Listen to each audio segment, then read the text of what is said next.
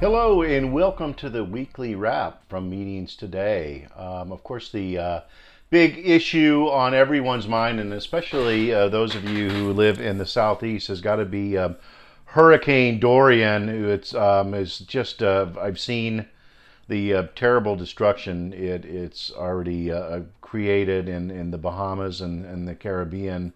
Now heading toward the coast of Florida, and latest projections seem to have it traveling up north. So I know there's been a lot of evacuations there. You know, even some people on our staff are affected by it. So our thoughts go out to all those folks, and you know, hoping they just take their safety as a priority number one, and hope this storm, which seems to be sort of sitting and lingering over places, which is just never a good thing because of the flooding hazards.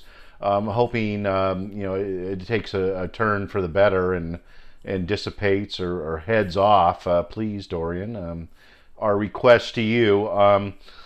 But in, you know, in consideration of that, and over and beyond all of the damage it of course poses to the residents in those areas, we thought it was important to really address how it affects meetings and conventions in those areas, and specifically what meeting planners need to do, you know, really immediately to protect their meetings and events, their liability of their organizations, take care of the safety of their attendees. So we do have, just led our e-newsletter with it today, and it's prominently displayed on meetingstoday.com, what hurricane impacted planners need to do now. So there's some great tips there from Tyra Hilliard, really one of the top meetings industry attorneys. And then, of course, our own Joan Eisenstadt, who blogs for us and does our monthly Friday with Joan e-newsletter on some things you might not think about. If anything, she's very detailed.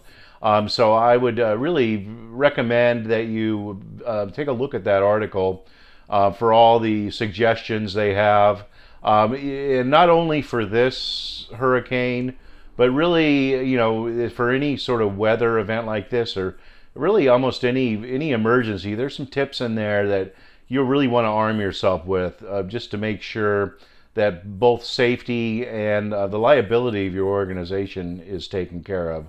So check that out on meetingstoday.com. Other things we've been covering is a meeting design that blows our minds. Interesting title there. Myself and our other editors, Danielle Lebreck and Kate Kripe, tackled three recent events that we've been to that really kind of showcased a meeting design that was really interesting and innovative. You know, some of the likely folks like Disney are in there. I mean, they always do just great activations and great meetings design. Both Danielle and I singled them out on a couple of different things they've done. And then PCMA, I was at their EduCon, and they turned a luncheon area into a basketball court, which was super cool. I mean, that's just really innovative, and it's one of those things that, you know, you walk into one of these luncheons and, you know, you're hungry, you want some good food, you're hoping the food is good, you kind of, you know, eye the buffet tables, and all of a sudden you walk in the door and there's this basketball court with players in uniforms, and it's just like, those are the things that I think keep us going. It's like these big surprises, changing it up. It's not just your average, you know, everyday lunch buffet where you go sit at a table, maybe with some of your colleagues, and try to get through your lunch before you're on to the next agenda items. But, you know, it's just really, that's something I'll remember for a long time, as, you know, many other sort of meal functions like that kind of come and go. So that was another interesting thing. And then, you know, one thing that I singled out was Lee Papa's mindfulness offering, her mindfulness lounge at MPI WEC 2019 in Toronto. And just the fact that, you know, she does sort of all levels of these things, from very intricately produced to the one at WEC. I mean, you know, she was working with a convention space on the road in another country. And I think, you know, working with the folks at MPI, that she really pulled it off and kind of did some relatively simple things to a regular room, such as lighting and music and different seating arrangements and different aromas that really just allowed for a real kind of tranquil space for meeting attendees to kind of come in and gather their thoughts. And people are really giving a lot more attention to that. I mean, you're at one of these conventions, you know, the content's great. You're running from this place to that place, trying to meet people, you know, according to your meeting schedule, going to educational sessions. There's all the distractions. Sometimes you just need a place to go and chill and kind of reset. So, you know, and it could be relatively simple, just a few considerations, and it just gives attendees that little chance for respite that I think makes it a more productive meeting for them at the end. So go ahead and check that out also on our website at meetingstoday.com. And then finally, Danielle Lebreck's piece on 4 reasons to leverage digital displays at conventions and convention centers. She is based in Minneapolis and had an opportunity to go visit the folks at the Minneapolis Convention Center and, you know, talk about a variety of things. And one of the things that really stood out was digital display technology and all the interesting kind of cutting edge things you can do with it, how it's really a sustainability element, as you know, the signage can change constantly. You're not producing a lot of waste with paper products and other things for signage. And you know, there's always opportunities for sponsorships, etc.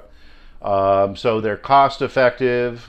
They're very, you know, fully customizable on a turn of a dime, really.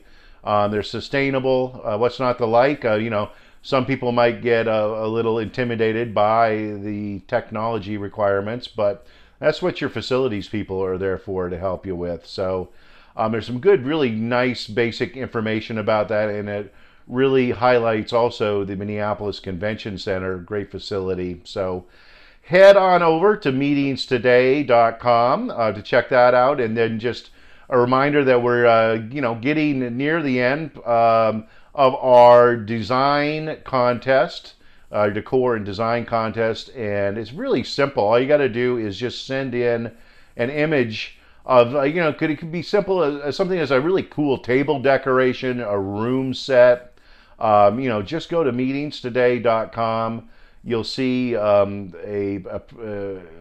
a link to the contest, and one lucky winner will win a trip to 2 all-inclusive, air-inclusive, to the Riviera Maya at Unico. So check that out. I mean, it's worth it. It doesn't take long to load up your photo, and you know, who knows, you might be on a plane going to Mexico after all said and done. So check out meetingstoday.com for more information on that. And I hope you enjoy the rest of your day. And if you're in the area that is being affected by Hurricane Dorian, our thoughts are with you.